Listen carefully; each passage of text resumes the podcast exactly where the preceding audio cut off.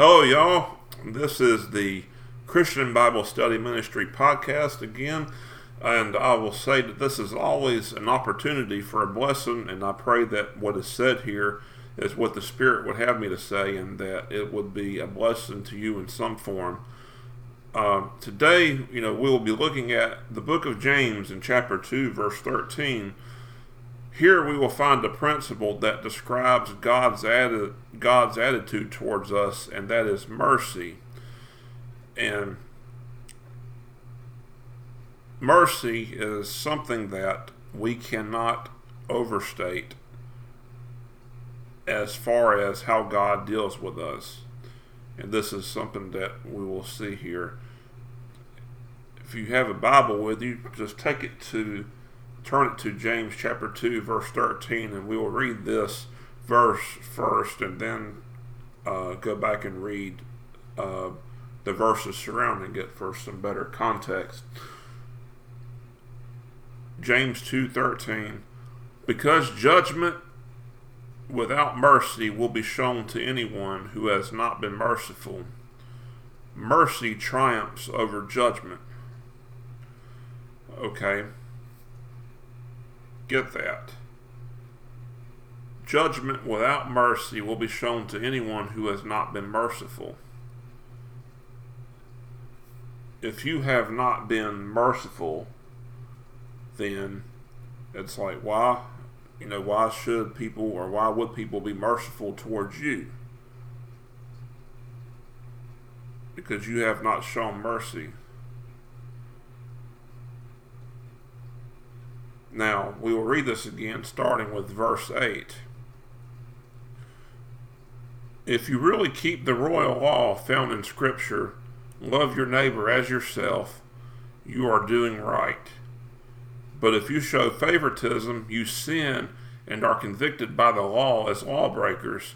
For whoever keeps the whole law and yet stumbles at just one point is guilty of breaking all of it.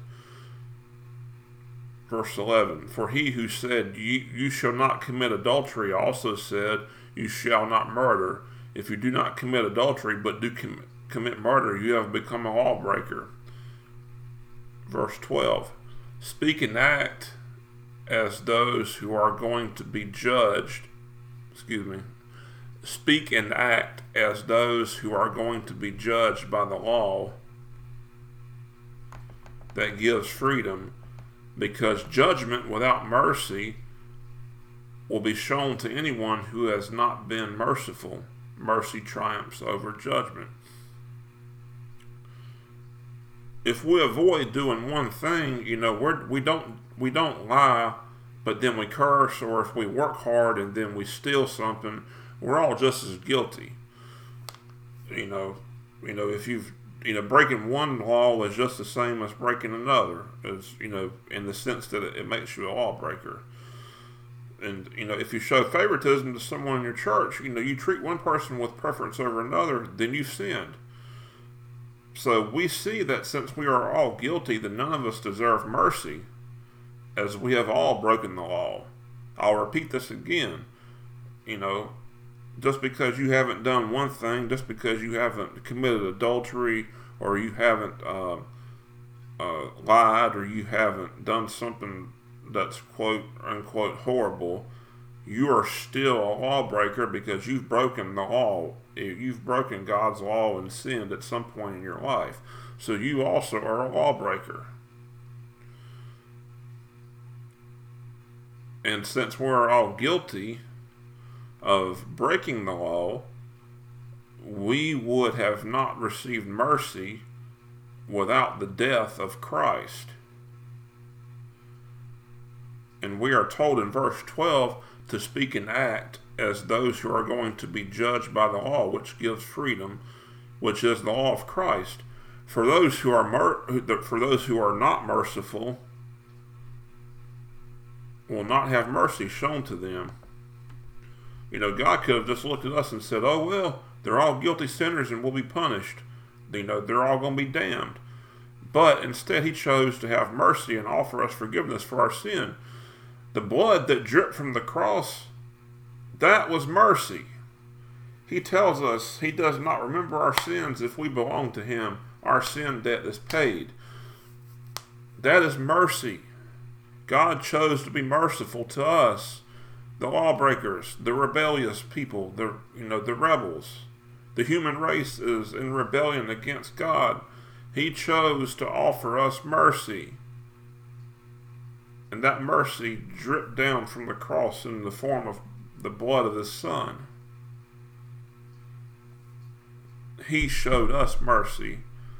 So, how can we not, as Christians, show mercy to people who have offended us?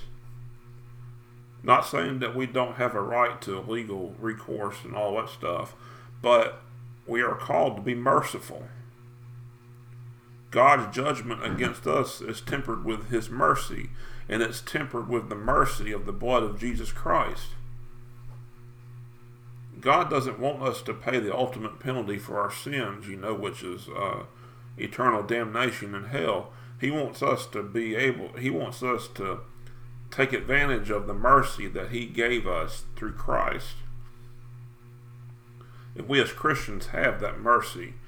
So we are called to be merciful to those who have wronged us, hurt our feelings, or whatever. Jesus wants us to be merciful to people. That's why it says mercy triumphs over judgment.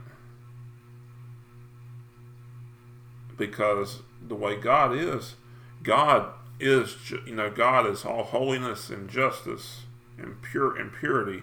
He is also love and merciful. He is also loving and merciful. So he wants us to have mercy. And I will go ahead and end this here, and I will say that uh, if there is anybody who does not know Christ, does not know the mercy of God that is offered in the blood of Christ, and I would pray right now that, Father, I pray that anybody who needs to have Christ in their lives and who needs to be cleansed from their sins and saved from spiritual death, I pray that, Lord, that they would uh, yield to Christ right now and accept Him as their Lord and Savior. I pray that your Spirit would take up residence in them and that they would come into your family, the family of Christ. And I pray that, Lord, if there's anybody listening to this also who is struggling with trying to have mercy on somebody, I pray that you would help them to deal with that as you would have them to deal with it. And it's in Christ's name I pray this. Amen.